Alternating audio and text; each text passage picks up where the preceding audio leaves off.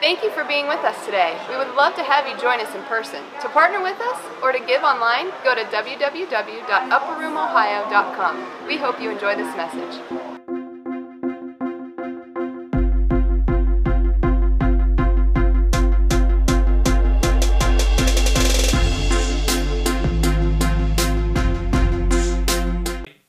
said it this morning and he laughed at me, but Brother Level, Brother Micah, up to the stage. Yeah, come on. I, I hate to say this, but I kind of love when Aaron and Nicole aren't here because then, like, sometimes Micah gets to speak, and oh, dude, I just, I really value what the Lord has put in your heart and the things that He's given you to speak. And so let's just pray for him. I just, just stretch out your hand towards Micah and say, Lord, help him. just kidding. no, really. Now, now put your hand on your heart and say, Lord, help me. I need it more. Right? Now let's just let's I'm just gonna pray for you and then and then you can start. So God, we just thank you for Micah. We thank you for the level family. Lord, we ask that you would release your glory and might upon him, your power and love within it. Lord, that your words would flow through his mouth, that his tongue would be as the pen of a ready writer, that he would speak words of life, that the meditations from this week of his heart and the words of his mouth that he speaks today would be well pleasing to you in Jesus' name. Amen. Amen. Thanks. Wow. Woo! Jeez, that's dangerous. You guys are. You guys are. Yeah, the kids. If you guys are uh, any, I guess it'd be babies up to fifth grade, I believe. Uh, you can head on out to your classes now, and you need to be checked in by an adult. Uh, if you are, uh, I guess, preschool and under little kids, uh, just head on out there, and you can find your way to uh, the class. Sweet. Wow. Man, that transition time was amazing. So powerful. I love, yeah, how many of you guys felt touched by the presence of God? I, I, there was something really unique happening. I love watching the presence just move through the room and, and making room for Him to move, uh, making room, making space for Him to have His way. I, it's just so special to me. I, I, love the gift of tongues, even. I love, I love tongues. Maybe you have questions of what exactly it is. Uh, but I love the gift of tongues. In, in the Bible, it says that it's to build ourselves up in our, in our inner man, our most holy faith, as we speak this spiritual language. I really believe it's actually the language of heaven. That when we die, there will be one universal language in heaven, and I think it'll be tongues. Uh, and I love it because it's like our spirit man is being strengthened and built up as we're fully just interacting with the Holy Spirit. Uh, so I love that. I see a lot of breakthrough. Lately, I've been taking risk and just praying over people in tongues out on the streets that have no grid for it. And people are getting delivered from demons or getting set free or healed as we just boldly pray over them in tongues on the sidewalk. Isn't that awesome? I love it. So, man, it's great. That was so powerful. Um, thank you, worship team, for just leading us in the presence.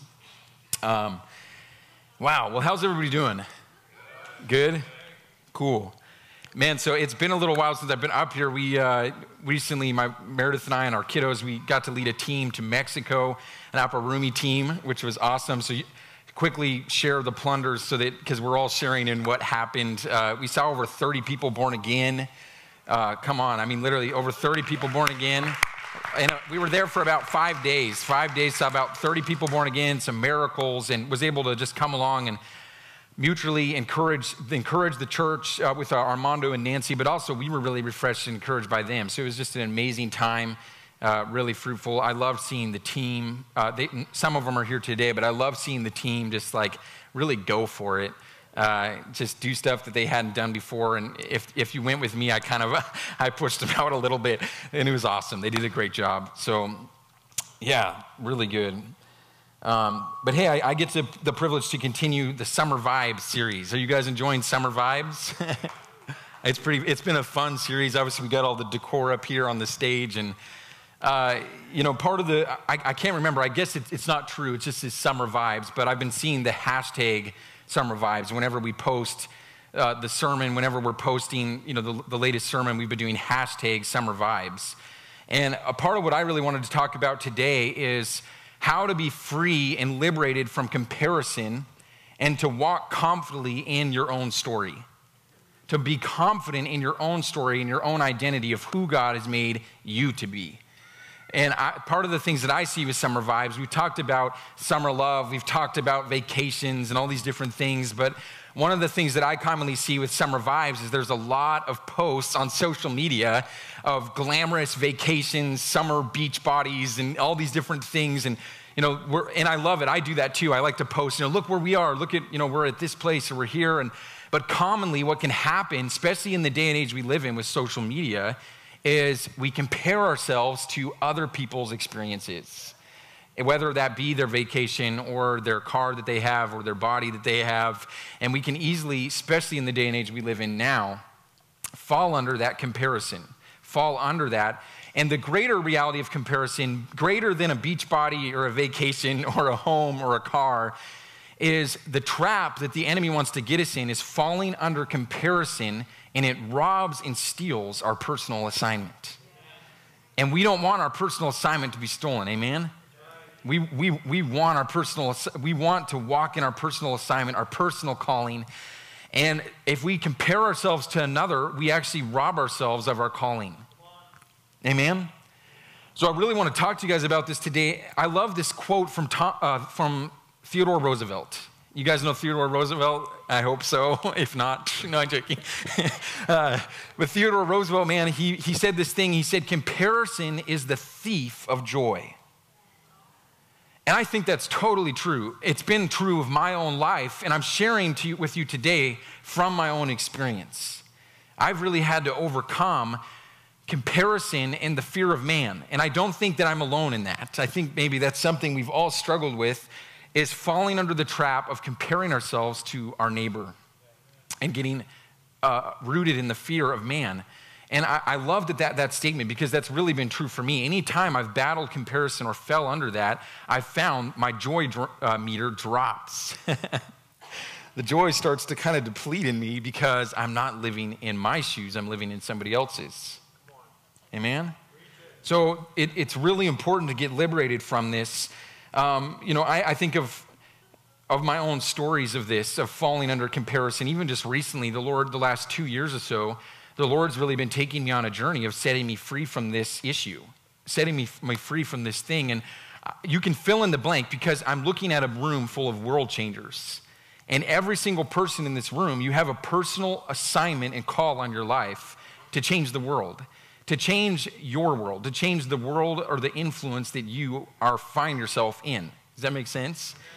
And so the, I know that that's true for each and every one of us. You can fill in the blank, but for me, right out of the gate of getting saved, I was called to be an evangelist.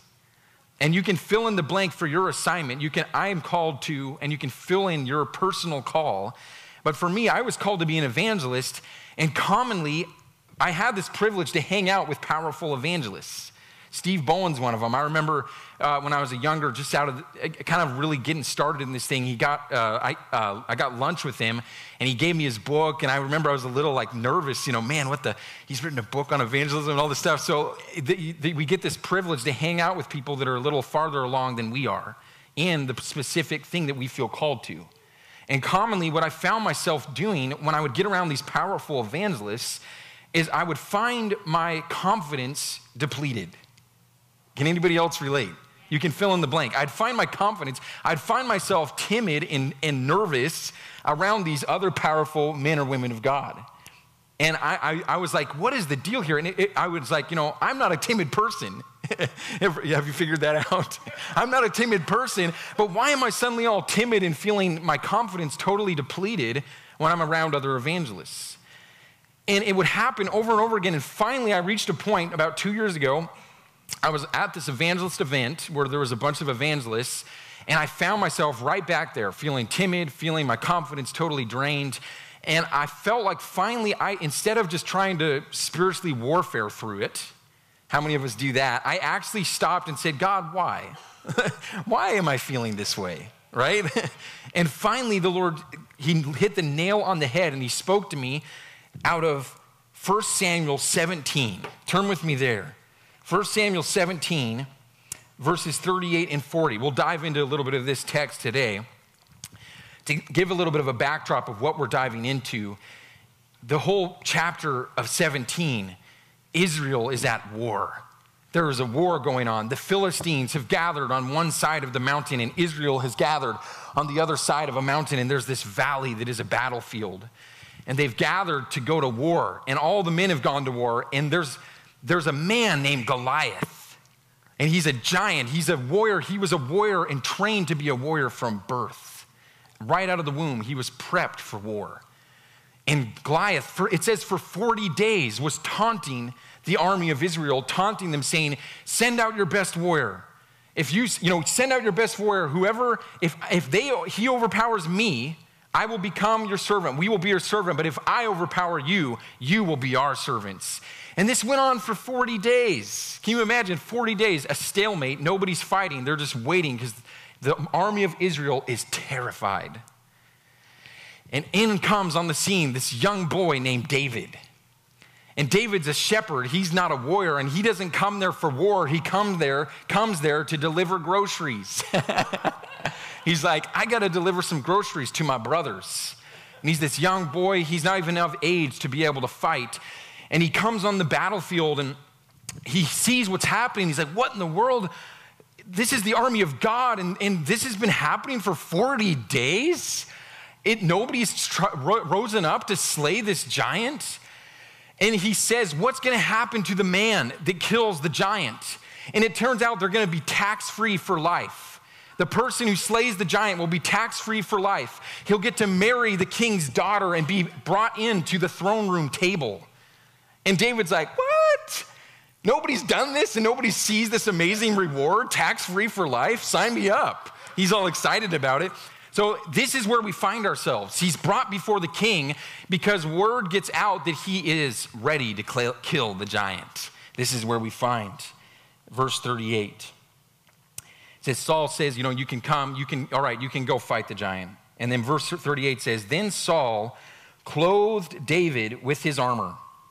He put a helmet of bronze on his head and clothed him with a coat of mail. And David strapped his sword over his armor and he tried in vain to go, for he had not tested the armor.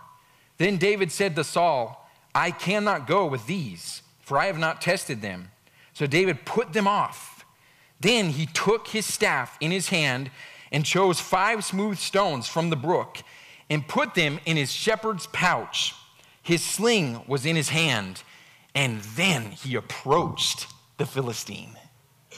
I love that. Amen. That is so good. Look at this, this right here. See, when David was wearing the armor of Saul, he comes as the shepherd boy. He's not a warrior. He comes as a shepherd boy and he's clothed with Saul's armor. And when he puts on the armor of another person, when he puts on the identity or the comparison of another person, it says that he tries in vain to go. He's hindered. You see this? He's hindered from going when he's wearing somebody else's armor. You see this? This encouraged me. When I read this, I was like, whoa, this really helps me because I've been trying to wear somebody else's armor. And I don't need to wear anybody else's armor. I just need to be me. You just need to be you. Amen? See, comparison, when I saw this, when I read this, wearing that armor, see, there's a giant that God wants you to slay.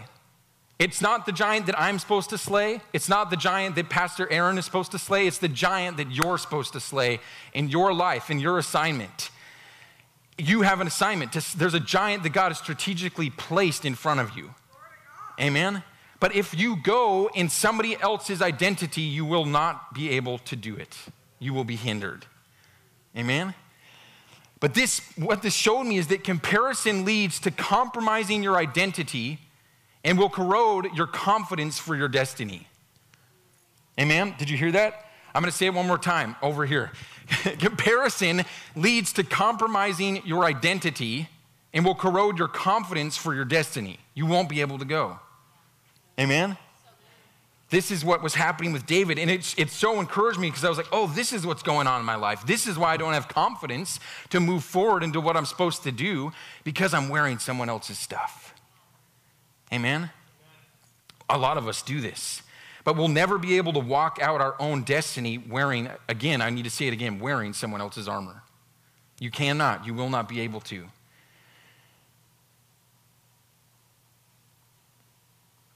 See, you need to be you because everybody else is taken. I think Papa Leif Hetland says that. And my dad said that to me growing up. And I know so many others have said it. I don't know who was the original person, so I won't give anybody credit. No, I'm joking. Somebody said it. It wasn't me. But they basically said that be you, everybody else is taken. The only person that God has called you and created you to be is you. Amen? See, when David removed Saul's armor and embraced his own unique identity and history with God, he was able to go and overcome the Philistine. Isn't that awesome? that really encourages me. You don't need to be somebody else, you need to be you. It's, it's good news. So, what I want you to see is comparison is rooted in trying to live out of someone else's story. Conviction is living out of your own story. Did you hear that? Comparison comes from trying to live out of somebody else's story. Conviction comes when I live out of my own. I want to live with conviction. Amen? I don't want to live with comparison. I want to live with conviction. So, David, he stepped out of comparison and moved into conviction when he rested in his own story. I want you to see this. Turn with me again to 1 Samuel 17. We're going to back up a little bit. He comes on the battlefield. Everybody's making fun of him. His brother rips him apart, literally, his older brother, who's a, who is a warrior. You can picture him in his massive armor. It, it, says that all of his brothers were way taller than him, were ripped dudes. You can picture his brothers in their armor, and they're in their garb. He's just coming in his shepherd cloak. And in that intimidating look, they start chewing him apart. Like, you just came here for your own vain desire. You just came here because you want to see the battle. You want to see the war front as a young punk. Like, get out of here. And they start making fun of him. And then he's brought to the king, and it says, This is what happens. Can you imagine? You're brought before the President of the United States because word has gotten out that you have a solution for a problem. And this is what happens. Can you imagine how this would be such a discouraging thing? It says, David, the word that David spoke came before Saul, and he sent for him. And David said to Saul, Let no man's heart fail because of him. Your servant will go and fight with this Philistine. And Saul said to David, You are not able to go against this Philistine to fight with him. You're but a youth, and he has been a man of war from his youth. Dang, that's discouraging. Your leader of the entire nation is like, Nope, you can't go. You're weak. You're little. You're just a teenager. You can't go. That's so discouraging. but listen to this. This is how, how David strengthens himself, himself to not fall under comparison, but to live with conviction. He says, your servant used to keep sheep for his father. And when there came a lion or a bear and took a lamb from the flock, I went after him and struck him and delivered him out of his mouth. And if he rose up against me, I caught him by the beard and struck him and killed him. Your servant has struck down both lions and bears, and this uncircumcised Philistine shall be like one of them, for he has defied the armies of the living God. Dang. you know, that's good. Dang, I love that. See, David wasn't a warrior, David was a shepherd. He wasn't a warrior, he was a shepherd. David didn't need stories from the battlefield, he needed stories from the field. See, David didn't need to be the warrior, he just needed to be the shepherd. And he was skilled with that thing. It wasn't that he wasn't skilled, he was very skilled. But if David would have gotten insecure and followed under comparison of, oh, yeah, you're right, I, I well, okay, I'll wear your armor, I better go with this, David would have died. He would have been killed. Because he, he would have he tried in vain to go. And if he would have gotten up there in that clunky metal he wouldn't have made it. See he didn't need to be a warrior. He needed to be a shepherd amen this is who David was. This is, and this is what the same truth for us is that we don't, David didn't need a sword, he just needed his staff and his sling. See, he didn't have history with a sword, but he did have history with a sling. He had history with God. He had a story of a sling. See, David shook off the expectations and the opinions of the people around him, the, his brother heaping stuff on him. King Saul heaping stuff on him by holding on to his own personal story. My dad was here during first service, which was awesome to support me. And uh, he commonly would talk, talk to me because my whole life, and maybe I'm sure there's people in this room that can relate. My whole life, they said, even as a child, people would throw wet blankets on me. And what I mean by that is people would heap their opinions and their expectations on me. I remember when I was a little boy, at even just the county fair of our county, there would be random kids that would come up and start making fun of me and bullying me that I didn't even know. And this would happen at movie theaters. I remember I was, I was at a movie theater and a whole group of kids stood up and started making fun of me and bullying me that I didn't even know. Isn't that weird? And maybe you can relate to this where you've had, you feel like people have tried to put their armor on you. People have tried to heap their armor on you, their opinions, their expectations of what they think you should be or what they think it is to be a Christian. But here's the thing is my dad would say, "Micah, take those wet blankets and throw them off and put them down on the ground and use them as a stepping stool to get higher, to go higher. Amen? See, anytime what, what the enemy means to harm you, God will use for your victory. The things that the enemy tries to put on you, the armor he tries to lay on you, can become your next stepping stone to go higher. Amen. Come on. Woo! this is awesome. Look, I'm telling you, your story holds your glory. Your personal story holds your authority. Amen? Is somebody getting excited? I'm serious. It's your story holds your glory. See, you don't have to have anybody else's story. You just have to have yours, and you have to know who you are in God. Amen? Who do you know God to be? Who has God been in your life? Not in my life, not in the person next to you's life, not in the other person's social media feed. Who has God been in your life? What has He done in your life? See, we remember that time, like we remember those moments, you know, where our relationship maybe is falling apart. There's a relationship that feels like it's breaking, and God intervenes and He restores the relationship. Or we're ha- struggling with health and we're battling our, in sickness, and God comes and intervenes and heals us. Or our finances, we, we're struggling, maybe we need a financial breakthrough, and God intervenes on our behalf, and our finances are, for, are changed. These are the moments that you have. I know we all have them, stories of who God is for you. Because your personal story holds your glory. Amen? That's just good. I like that preacher rhyme. your story holds your glory. Leif Hetland, a spiritual you know, father uh, in our house and in this church, uh, says this amazing phrase he says, Show me where the enemy has bit you, and I'll tell you what your destiny is. Show me where the enemy's bit you, and I'll tell you what your destiny is. Look, I'm telling you, no one else can do what you do because nobody else has been through what you've been through. Nobody else. Literally, God isn't asking you to do what somebody else is doing, He's asking you to do what you're supposed to do and you can only do it. You're the only one that can do it because you're the only one who's been through it. Amen? It's just true.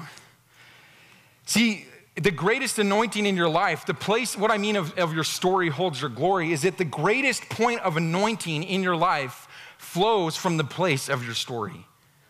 I understand that authority and glory and anointing comes from the cross of Jesus, that He paid it all. It is finished. Through His death on the cross, he made a way for us to walk in authority. But there's something about the process. There's something about the struggle. There's something about the trial. Look, nobody has been through the struggle you've been through. Nobody's been through the battle you've been through where you are set up to be the, be the shepherd that shifts a whole army. See what I'm saying? This is awesome. This is just good news. The greatest anointing in your life flows from the place of your own personal story.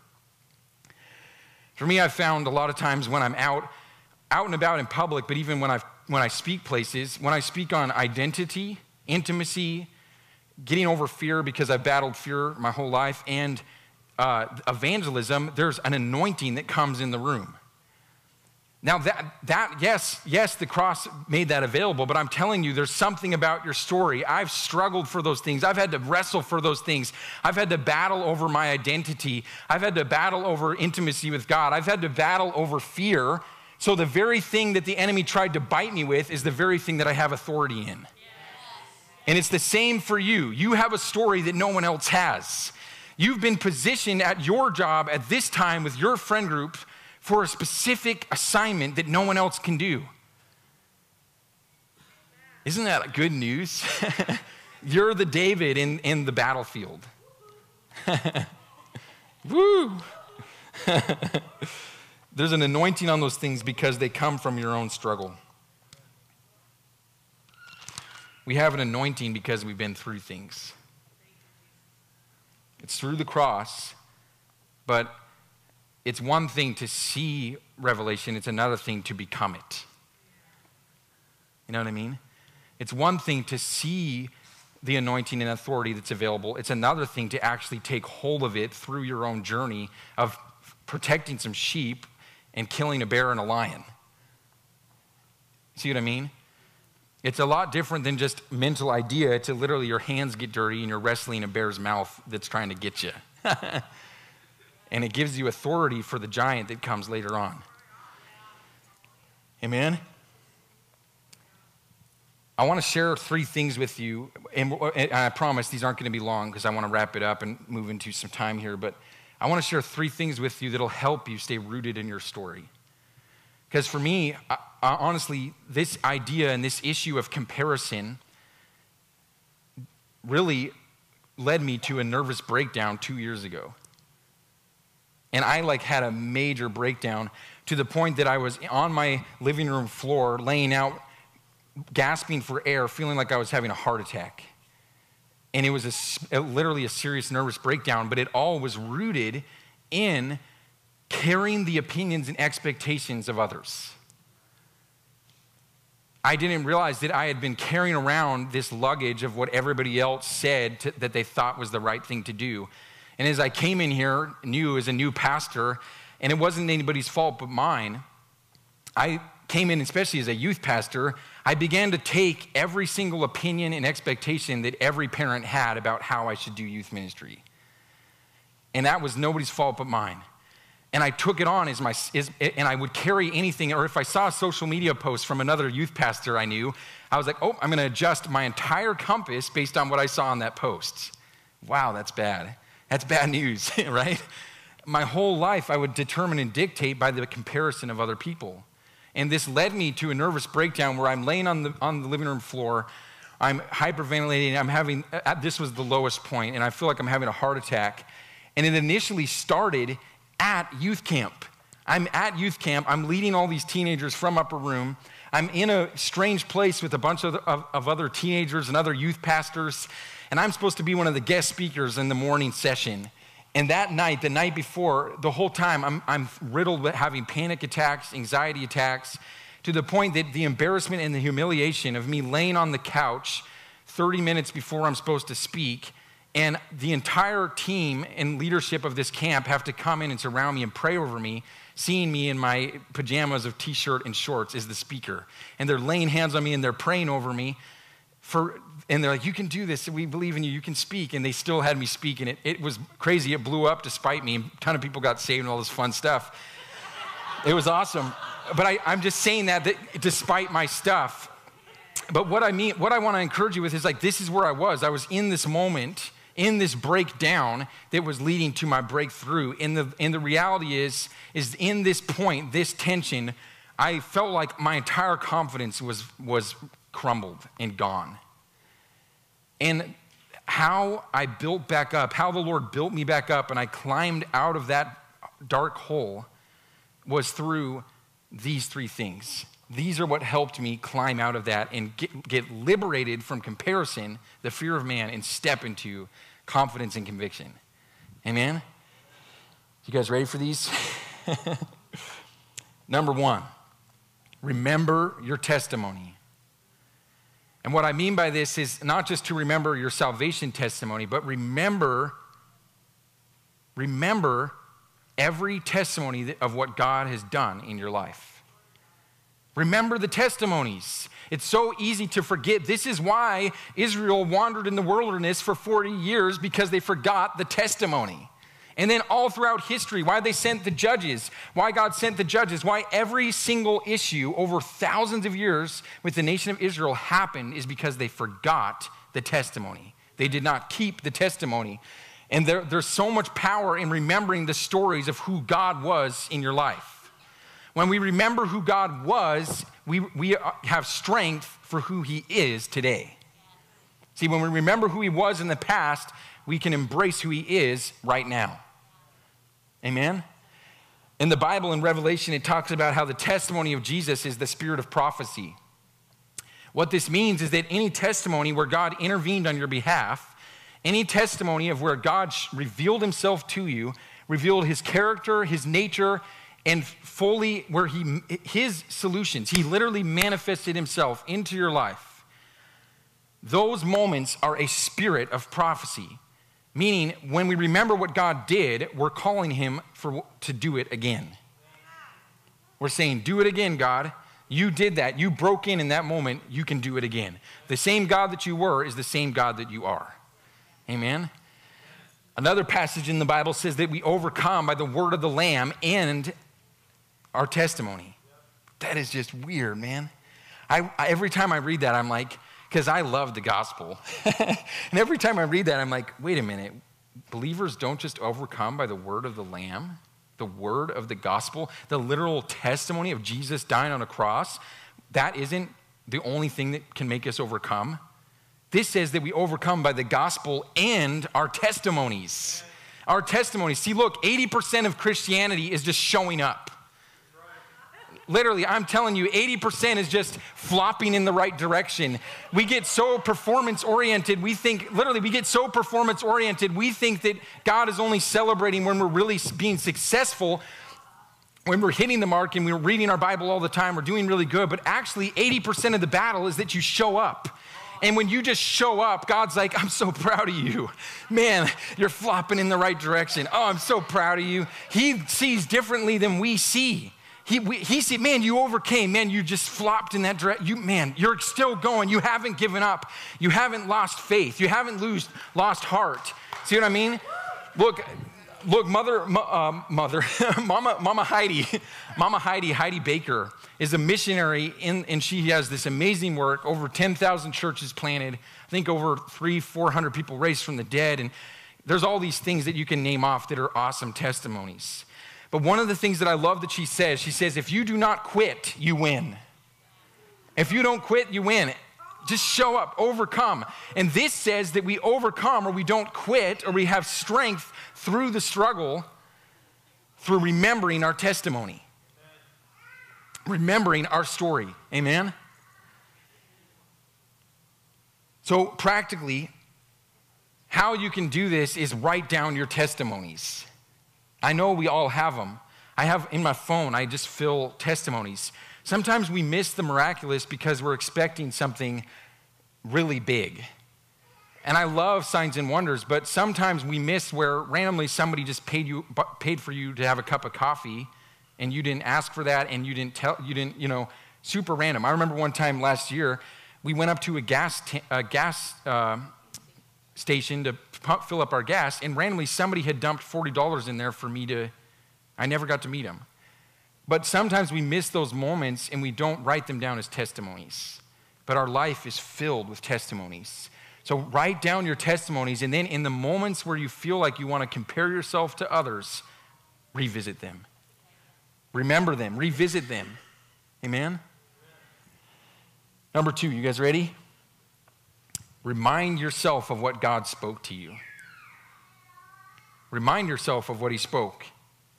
See, God didn't, I, I guarantee you in this room, if you're in a job that you're in, if God assigned you and brought you to a job or where, whatever it is that you're doing in this moment, I guarantee you that God did not ask you to do what so and so is doing.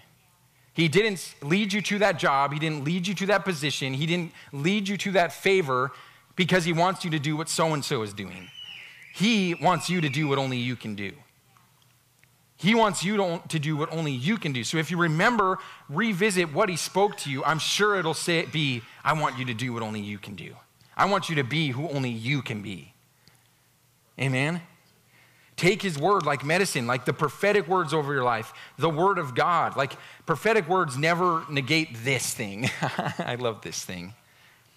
But they, I need the prophetic words over my life, but I also need this. And take the word like medicine. In those moments where you want to compare yourself to others, stay in the word. Amen? Stay in the word.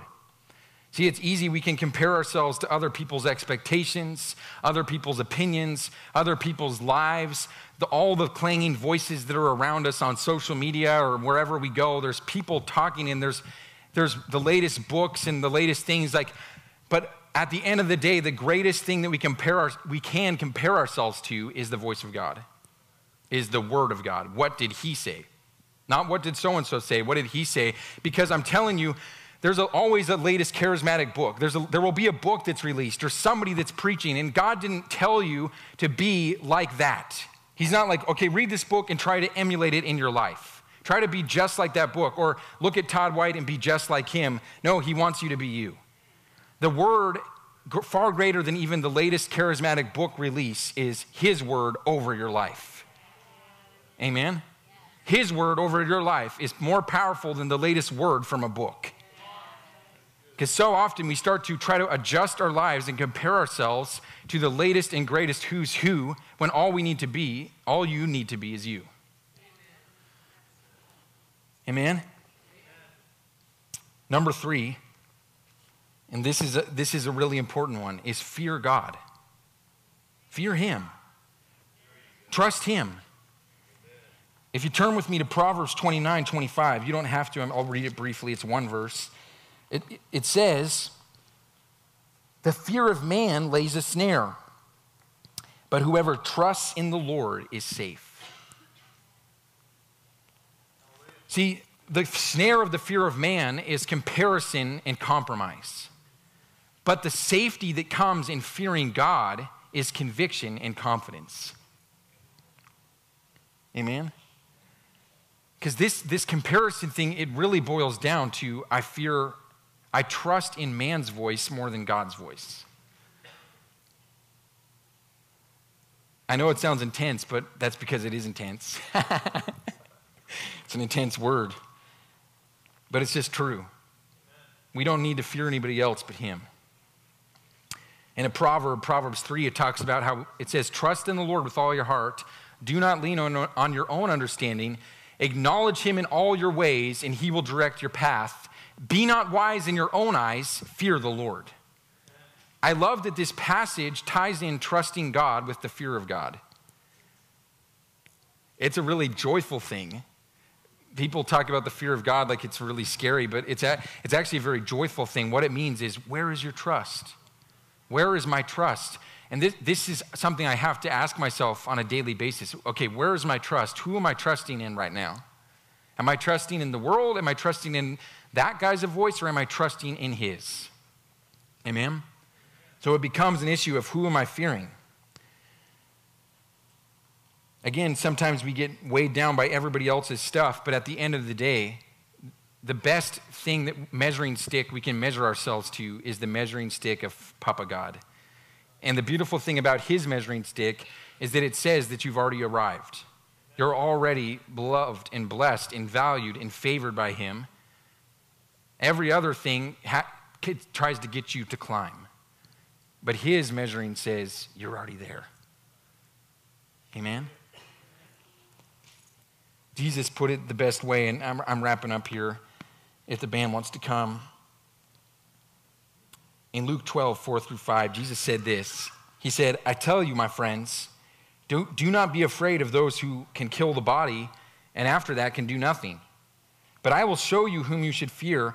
Fear him who, after your body has been killed, has authority to throw you into hell. Yes, fear him.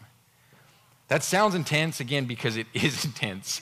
I'm like, whoa, that's kind of scary, Jesus. But it, I love what he's saying. Jesus is saying that, look, why do you, why, we don't need to fear all the other created people. Fear the one who has authority over your spirit. Fear the one that actually created you and was nobody else was there when, they, he, when you were being intimately formed in your mother's womb. No one else was there, but he was there. Fear him, trust him. When I say fear him, I mean trust. Trust him. So, practically, with this, this would be the thing of vulnerability. We open ourselves up and we're vulnerable with whoever we trust. And commonly, we open ourselves up and we're vulnerable with the wrong voice. But the issue of vulnerability, I'm telling you, the greatest breakthrough that came for me as I moved out of that darkness of the breakdown into the breakthrough was being vulnerable with God about how I actually felt. And be vulnerable with others about how I actually felt. Not what I think a revivalist should be. Not what, oh, well, if I'm really a Christian, if I'm really a revivalist, I wouldn't have these thoughts. No, I'm going to be vulnerable about this thought. I feel angry. I'm frustrated. I'm going to share these, not just with him, but with other people. Aaron and Nicole got some weird emails during that time. Everybody want to stand with me?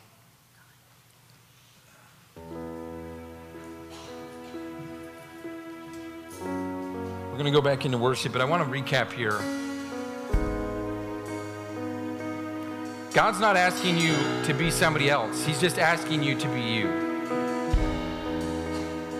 See, your own personal story carries your glory. He's not asking you to wear somebody else's armor, He's asking you to be you. And He wants us to be liberated and freed from comparison and live a life of conviction. And the ways that we can do this is three ways of remembering the testimony of what He's been in your life. Remind yourself of what He spoke to you. And three, trust Him. Open your heart to Him. Trust Him alone. What He says is the greatest opinion for your life. So I'm going to pray really quick. And I believe that maybe there's a call here that I don't know if this is something you've wrestled with. It's definitely something I've wrestled with. But I believe that in the coming days, if, if this is something you felt you've struggled with, as you remember the testimony, as you remind yourself of the Word of God, as you stand in trust of who He is and who He says that you are, I believe that the, that armor of comparison is going to fall off you. God's going to lift that comparison off you, where you can be free to be the shepherd that God has called you to be.